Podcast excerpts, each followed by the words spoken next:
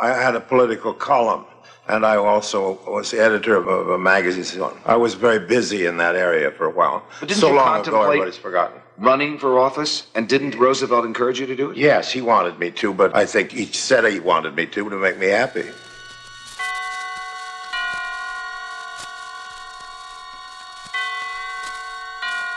Roma Wines present Suspense.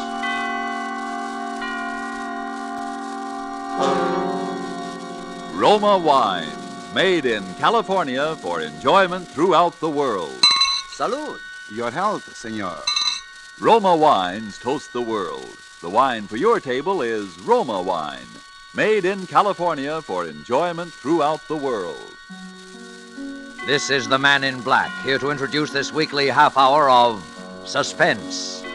Tonight from Hollywood, we bring you a star Mr. Orson Welles.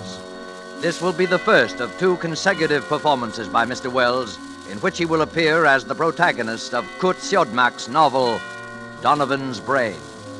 The producer of Suspense and its sponsors, the Roma Wine Company of Fresno, California, feel that this story is so unusual that it merits more than our usual time. So, in somewhat of a departure from established radio formulas, we will bring you the story of Donovan's Brain in two parts. Part one you will hear tonight, and part two next Monday night at this same time. Before we take you to the scene of our drama, let's take a little journey of a different kind. On May 15, 1944, Orson Welles was placed on the U.S. Treasury payroll to consult for the duration of the war. His pay? An honorary $1. And now we find ourselves in the Three days later, Welles was the star of a seminal CBS broadcast. Although he'd appeared on Suspense many times before, on May 18th, he was the lead in part one of William Spier's production of Donovan's Brain, based on the 1942 Curt Siodmak novel. Welles played Dr. Patrick Corey, who successfully learns to keep a brain alive outside the human body. The sound effects were outstanding for their time. Donovan's Brain is considered one of the first adult science fiction broadcasts. And with the performance of Orson Welles as Dr. Patrick Corey, we again hope to keep you in suspense.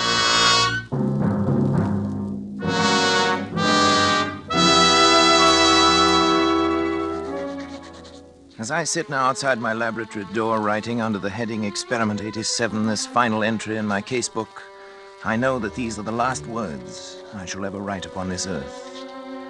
I neither ask nor expect forgiveness now or hereafter. But for those who seek some explanation, I refer them simply to this casebook. Let them read it carefully from its first entry on that ill starred day of July the 13th.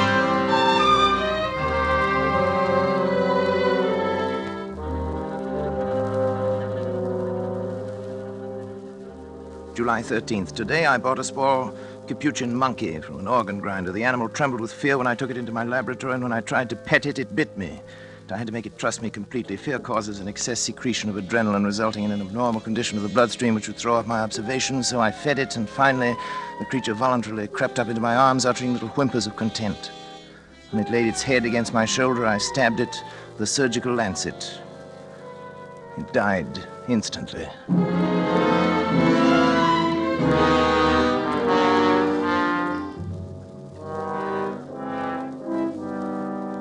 Well, David, what do you think of it? Well, it, it's pretty amazing, all right. See what I've done, don't you? I I think so. You think so? Good Lord, don't you know? Well, after all that, I'm only a second year medical I know, student. but what of it I was a second year student? Who is it? It's me, Janice. Come in, darling. Patrick, Dr. Schratt is here to see you. Oh, come on in, Doctor. You know our son David, of course. Yes, of course. How are you, my boy? Fine, thanks, Doctor. Well, Patrick, hard at it as usual, I see. Patrick, you didn't eat the lunch I sent in to you. What is it this time, Patrick? A brain. What? A brain, a brain, a monkey's brain. Oh, What about the brain, Patrick? I've been trying to see how long I can keep the tissue alive. Oh, is that it in that jar? Oh, there's considerably more to it than just a jar, though. Want to see how it works? is it still alive? In a way, yes. It's a fairly simple device, actually, Doctor. Variation mm, on Carrel's mechanical heart. The brain lies in a bath of blood serum. These rubber arteries are fixed to the vertebral and internal carotid arteries of the brain. The blood substance is forced through the circle of Willis to feed the tissue. Over here, I've installed a small rotary pump that forces the blood circulation, you see? But how do you know it's alive? It's very easy to determine. The brain, when functioning, gives off infinitesimal electrical impulses. They can be measured. As a matter of fact, I've hooked the encephalograph up to a small amplifying system. The brain impulses can actually be heard. Here, I'll turn it on. You see?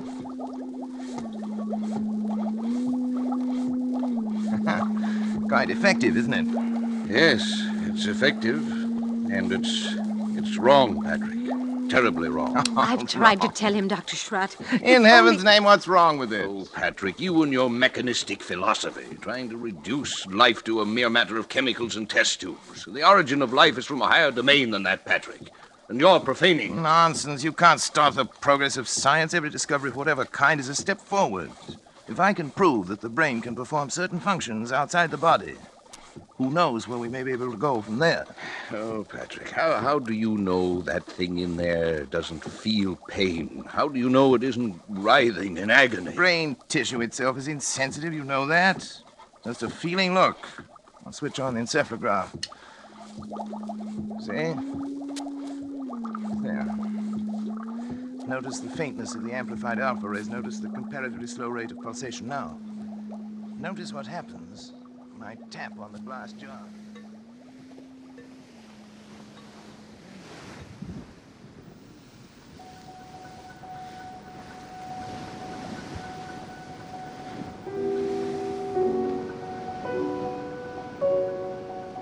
Ladies and gentlemen, the President of the United States. My friends, yesterday, on June 4th, 1944, Rome fell to American and Allied troops. The first of the Axis capitals is now in our hands. One up and two to go. It is perhaps significant that the first of these capitals to fall should have the longest history of all of them. Welles was a longtime supporter and campaign speaker for Franklin D. Roosevelt. He occasionally sent the president ideas and phrases, some of which were incorporated into FDR's speeches. This fireside chat is from the evening of June 5th, 1944. On that night, Welles reprised his Jane Eyre role of Edward Rochester for the Lux Radio Theater. Greetings from Hollywood, ladies and gentlemen. This is the beginning of a busy week for me. With Gary Cooper in the story of Dr. Wassell, opening in New York tomorrow night, and here in Hollywood on Wednesday. And tonight, the week is certainly off to a wonderful start, with two of our town's most accomplished artists in one of the immortal love stories of the English language Loretta Young and Orson Welles in Jane Eyre. Charlotte Bronte wrote Jane Eyre almost a century ago, and yet in a world at war, That season, Lux was CBS's most popular show, with a 23.3 rating.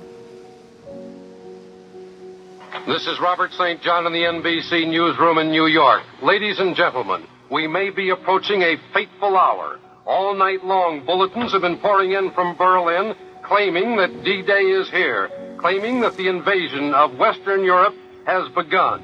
Uh, let me read you several of the latest bulletins. One says that a report, unconfirmed by Allied sources, of course, Early on the morning of June 6th, reports confirmed the Allied invasion of Europe had begun. Normandy Peninsula, about 30 Amphibious landings on the Normandy coast were preceded by bombardment and an airborne landing of 24,000 Allied troops shortly after midnight. operations against the West Allied infantry and armored divisions began landing on the coast of France at 6:30 a.m. The target stretch of the Normandy was divided into five sectors: Utah, Omaha, Gold, Juno, and Sword. Strong winds blew the landing crafts off course.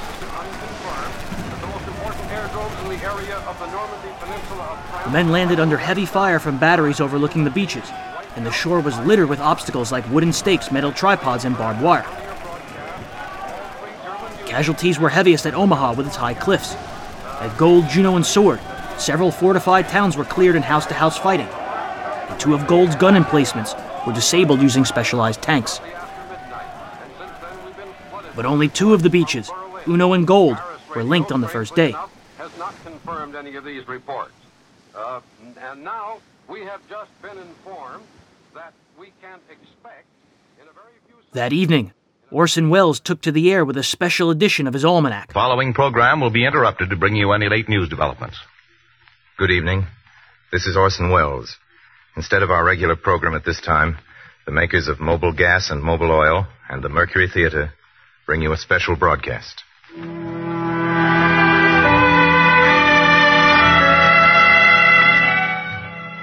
My dearest son, I guess June 6th and 7th will be always remembered in history.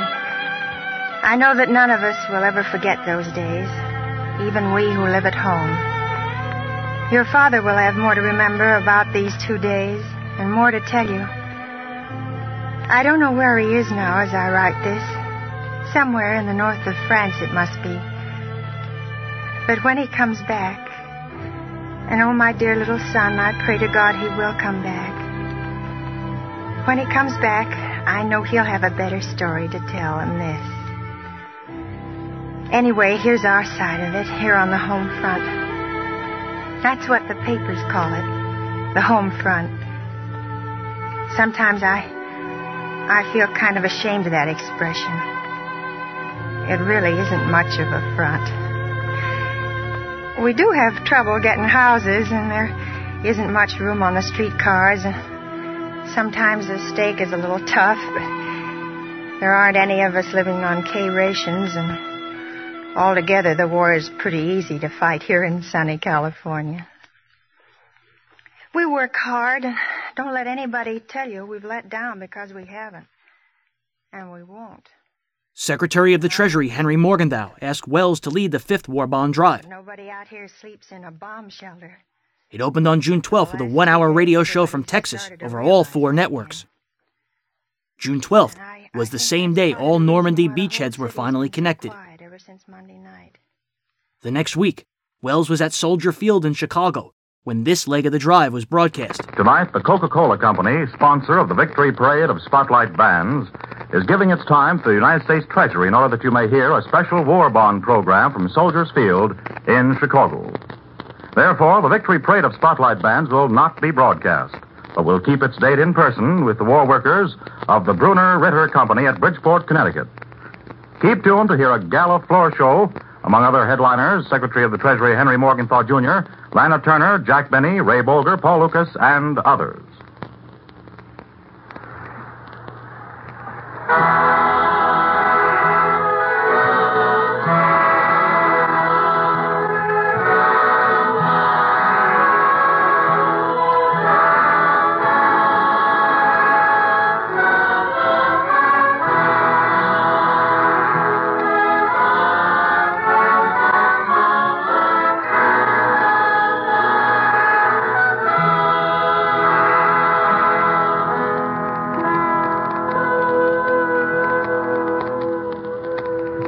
I see flashing that this America is only you and me.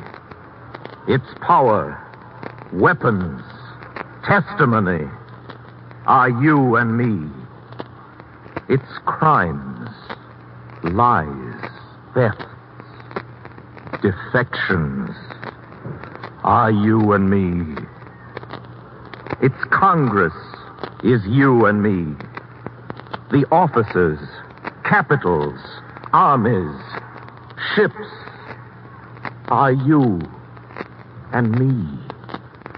Freedom, language, poems, employments are you and me. Past, present, future are you and me.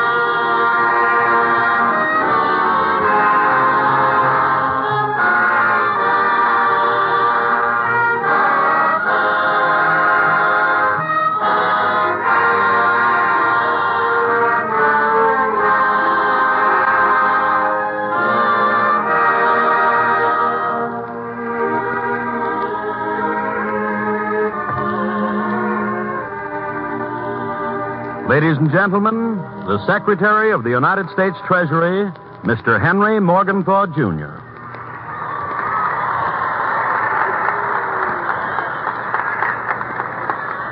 This America is you and me.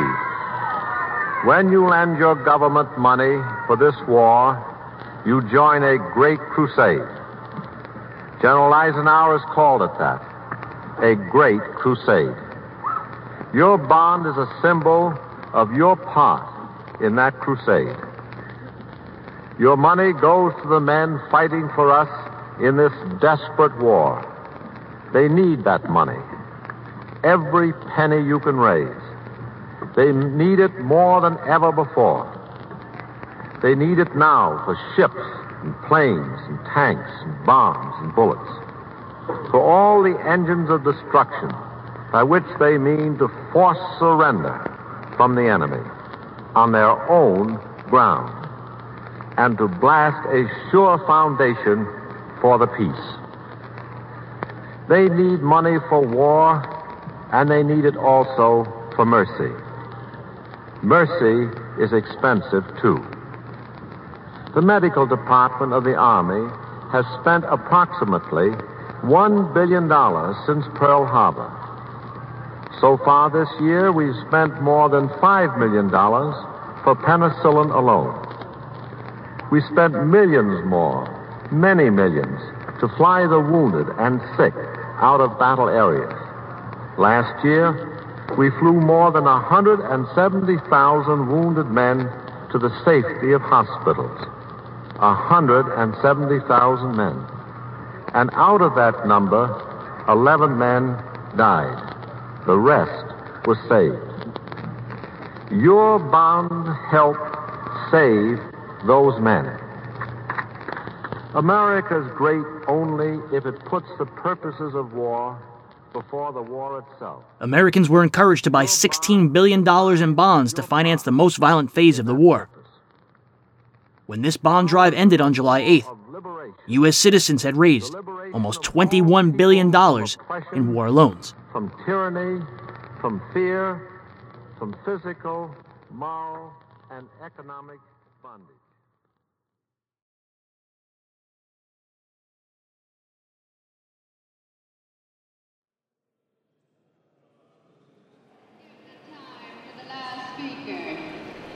The final speech has for its title False Issues and the American Presidency. I take pleasure in presenting to you a distinguished representative of the theater and an editor of the Free World magazine, Orson Welles.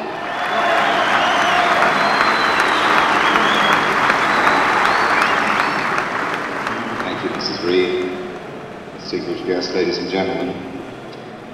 Before proceeding with a prepared speech, I would like to say that I'm very sorry that Mrs. Luce has left before I had a chance to ask her on what date Mr. Roosevelt renounced the League of Nations.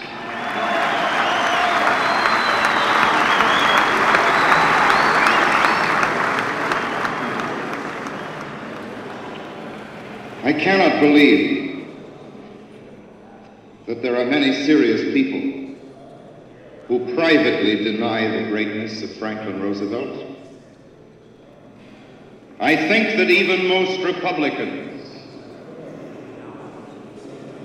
I think that even most Republicans are resigned to it that when the elections are over and the history books are written, our president will emerge as one of the great names in one of democracy's great centuries.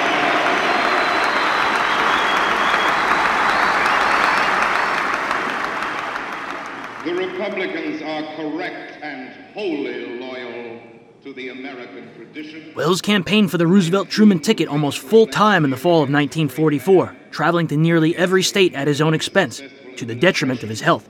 But the very worst tone for such a campaign is the tone of reproach. On October 18th, he filled in for Roosevelt, opposite New York Governor and Republican presidential nominee Thomas E. Dewey. It was at the New York Herald Tribune Forum and broadcast on the Blue Network.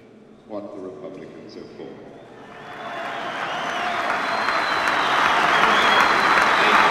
understand what the loyal opposition offers them in this election by way of choice. If the people assume that the alternative is a mere retreat to the so-called normalcy of Mr. Hoover, the black years of poverty and despair, it is because the people haven't heard sufficient testimony to contradict that fear. And I do not expect that the people can fully receive in their affections men who have tried to make so little of other men who have done so much.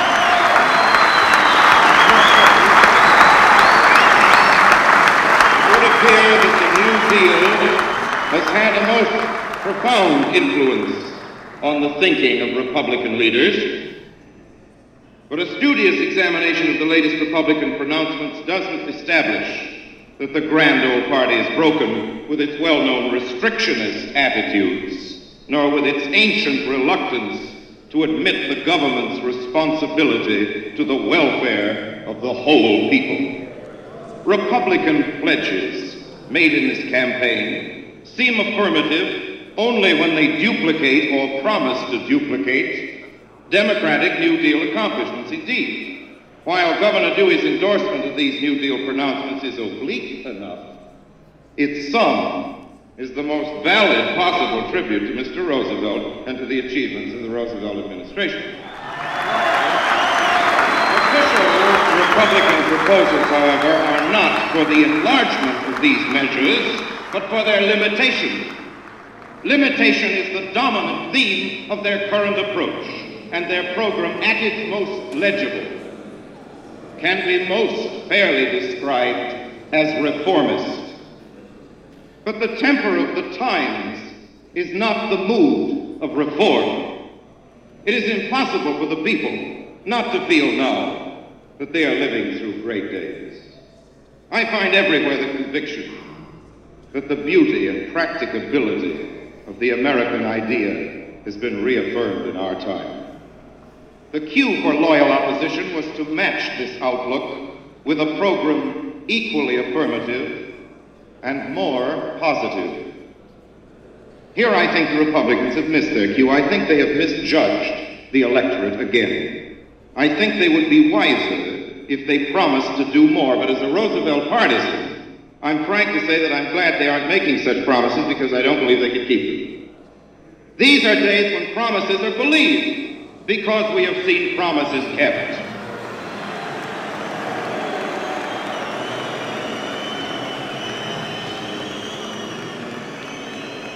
There is, I notice with pleasure, a difference of opinion at this bipartisan meeting. The people,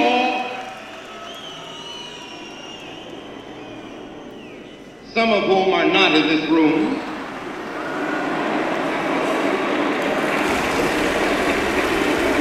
the people are full of hope. And if the people are to be moved from their devotion to Roosevelt's leadership, it can only be done by encouraging greater hopes, never by inoculating the people with dismay.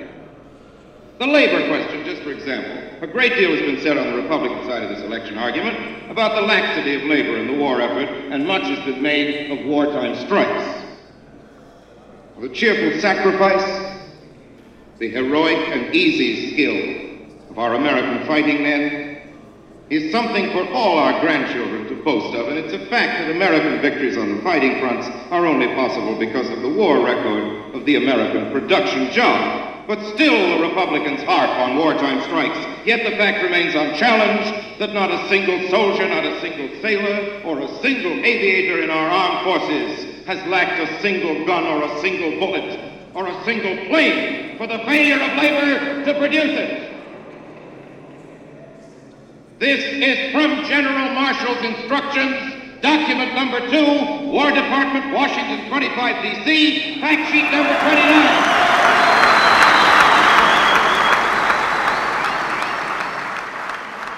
Note to orientation officers, the prominence given in the press to accounts of strikes has sometimes tended to overshadow the positive achievement of labor in the war effort, unquote. Bear in mind, please, this is from General Marshall's official document. Again, I quote The production front record of management of labor is magnificent. It needs and should have no apology, only publicity and understanding, unquote.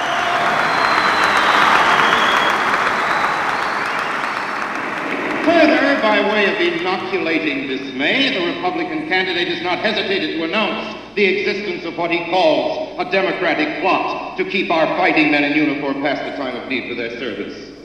And we have actually heard it stated by at least one other prominent Republican spokesman that our heroic dead in this war are dead as a result of Mr. Roosevelt's foreign policy. What is to be said in answer to this sort of argument? With most other Americans, I believe that our dead fell in this war for a purpose. With most other Americans, I believe that purpose to be the destruction of fascism. With most other Americans, I believe that our president was the first to warn us against fascism and the first to urge our preparedness for this anti-fascist war.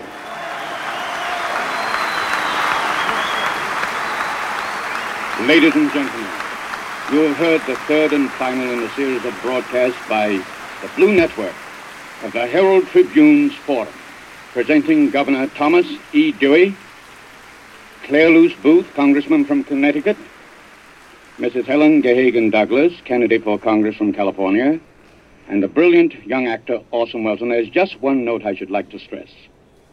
In all these speeches, Mrs. Luce brought out one point that religion must mark the peace, for we have made ourselves the children of superpower, and where has that brought us?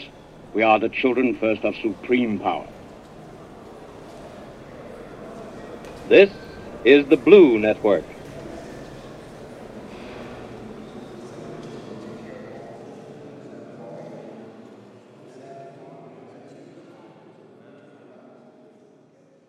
The next week, Welles made an appearance on The Charlie McCarthy Show.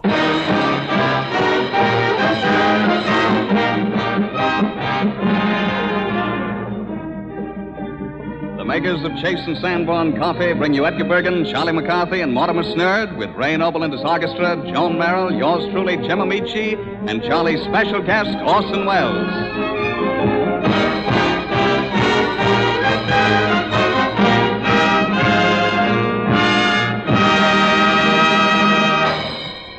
And now we have a song by that lovely, vivacious, charming personality, none other than. Your obedient servant, Orson Welles.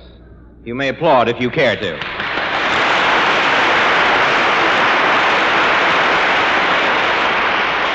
What is it? That's quite all right, gentlemen. Don't bother to curtsy. Orson Welles. Long time no see. But not long enough. Ah, Charles, Charles, it's indeed a great pleasure to meet my old compatriot and worthy opponent of many a battle of wits. Yeah? Mm. Gee, do you mean that, or or is this a booby trap? Yes, Charles, I really mean it. Well, that's nice, gentlemen. Then we should have a very pleasant reunion this evening. Oh, I'm sorry, Edgar, but I must hurry off to give a very important lecture at the museum tonight. Uh, you give a lecture at the museum? Yes, yes, yes. I'll have you know I have brains. I'm not just a pretty face. No, you're not. No. Charlie, well, let's attend Orson's lecture tonight. Yeah. Yeah, that has possibilities, yeah. Well, I doubt if you can find me. I'll be on the third floor among the anthropoid apes. Well, wear your hat so we'll know you. Yuck, yuck, yuck, yuck.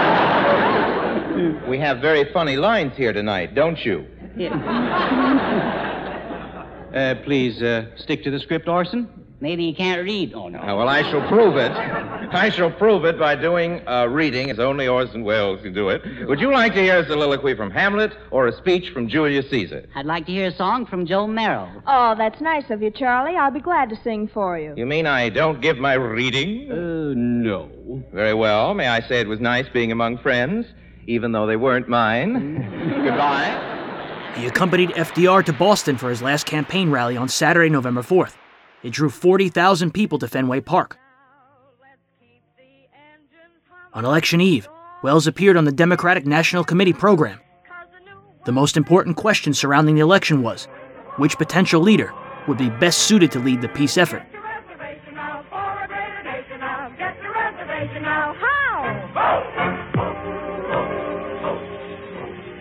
This is Humphrey Bogart.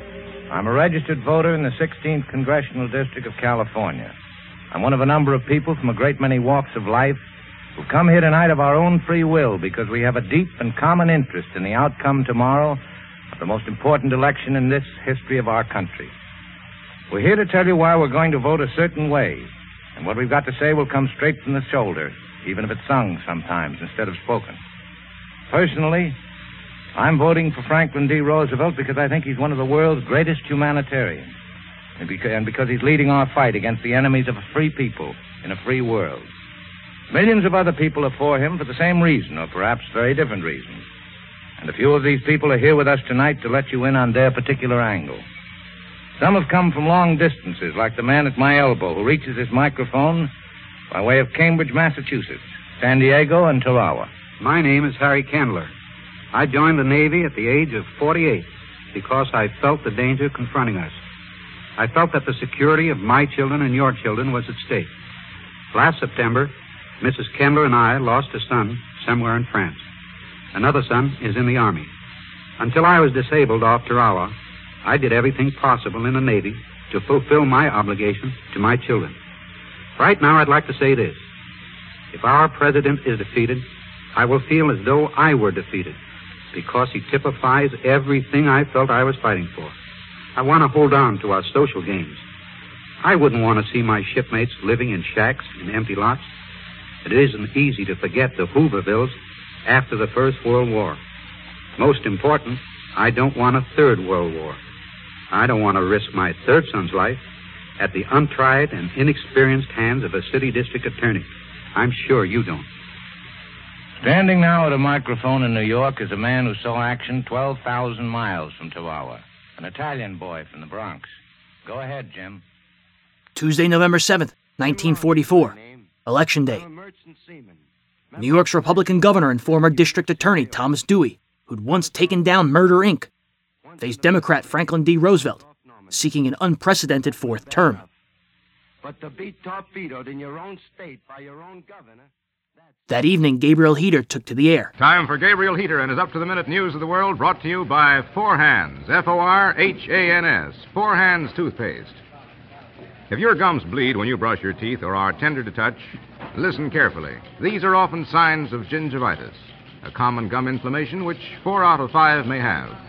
If prompt attention isn't paid, it may lead to pyorrhea with its receding gums and loosening teeth, which only your dentist can help. See your dentist, and at home help guard against gingivitis by massaging gums twice daily with Forhan's toothpaste.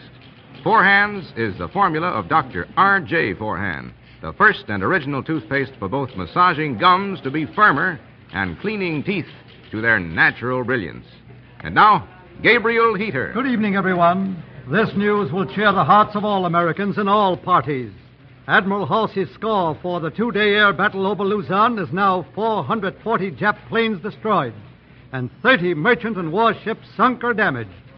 News to cheer the hearts of all Americans. I'm told all transmitters in Berlin are being kept open all night for the election returns. There's so much keen interest in Nazi Germany in our election returns tonight. Well, count on this. The next president, whether his name be Roosevelt or Dewey, will fight Germany until her war machine is brought to its knees, until Germany announces she surrenders unconditionally. That being so, what possible interest can Germany have in our election returns? You and I have a great deal of interest in those returns. And here from Mutual's newsroom, where the tickers are pouring in the very last complete roundup, based on figures compiled exactly 20 seconds ago. They show 530,400 popular votes for President Roosevelt. That's more than half a million. 362,100 popular votes for Dewey. And I may say they've been running pretty much along that ratio for the past half hour. That is out of a total vote, however, of only 890,000, under a million. And there are 50 million votes which may be counted before the totals are in. You may be interested in knowing roughly how these totals are shaping up in several states. Well, before I give you that, let me say this. Roosevelt, based on these compilations, now has a combined electoral vote, or is leading in states having a combined electoral vote of 196. 17 states having a combined electoral votes of 196 show the president ahead. Governor Dewey in 15 states having a combined electoral vote of 173. When the results were finally in, it was an electoral landslide.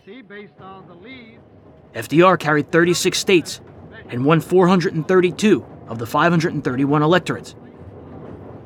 However, FDR only won by about 3 million total votes, carrying 53% to Dewey's 46. There was beginning to be a public question as to whether Roosevelt could survive another term. On Friday, November 10th, the president returned to Washington. NBC News was there. The T-ball program usually heard at this time will be momentarily delayed for a special broadcast. Friday morning, November the 10th, the President of the United States of America, Franklin Delano Roosevelt, returns to the nation's capital. Washington has turned out this morning to greet the first fourth-term President of the United States. This is Kenneth Banghart speaking from our NBC microphones here at Union Station, which we set up just beside the President's private railroad car. President Roosevelt's train pulled in about 8.30 this morning, and right now his special car was moved down to another track where we're standing, and in the background you can hear the Metropolitan Police Band of Washington as they play Hail to the Chief. He is going to leave now and go out to the Union Station Plaza for his drive to the White House. These informal receptions by the citizens and officials of Washington have grown to be a custom here in the nation's capital. First in 1936 and again in 1940, hundreds of thousands have turned out to greet the chief executive on his return to Washington after his reelection.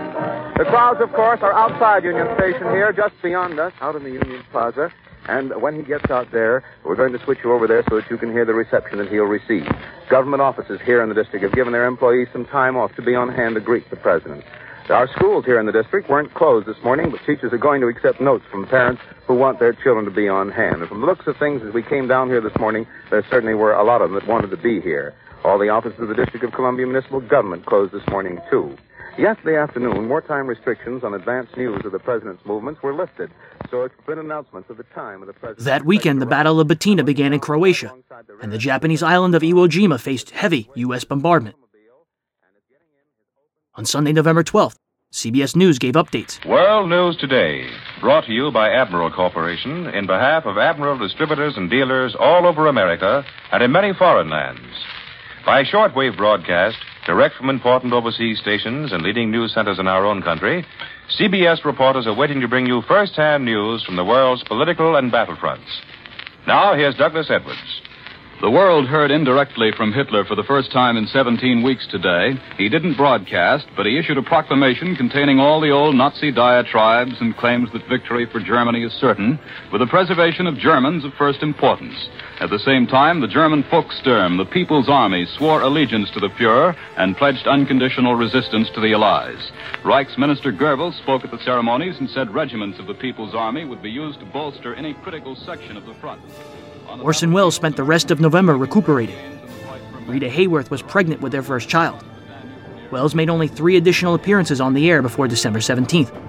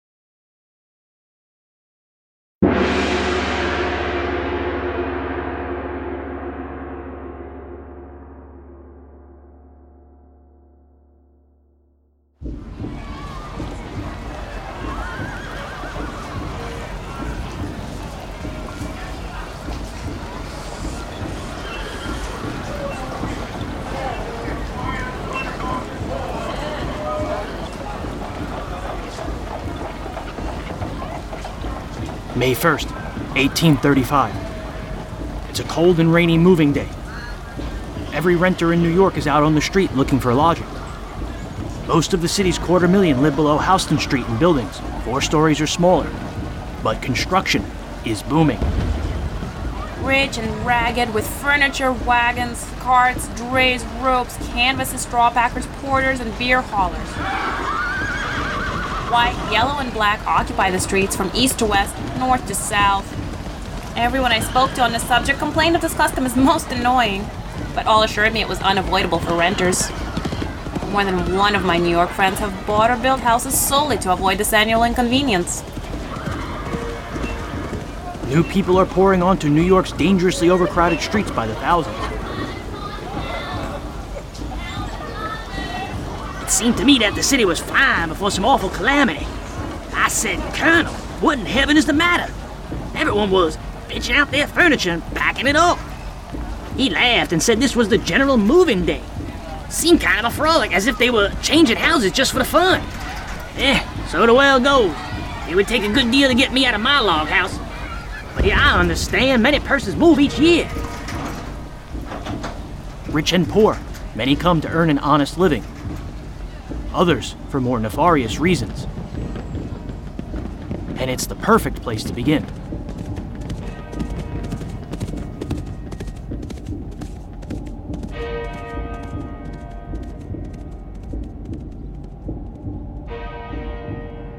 Coming soon, Burning Gotham.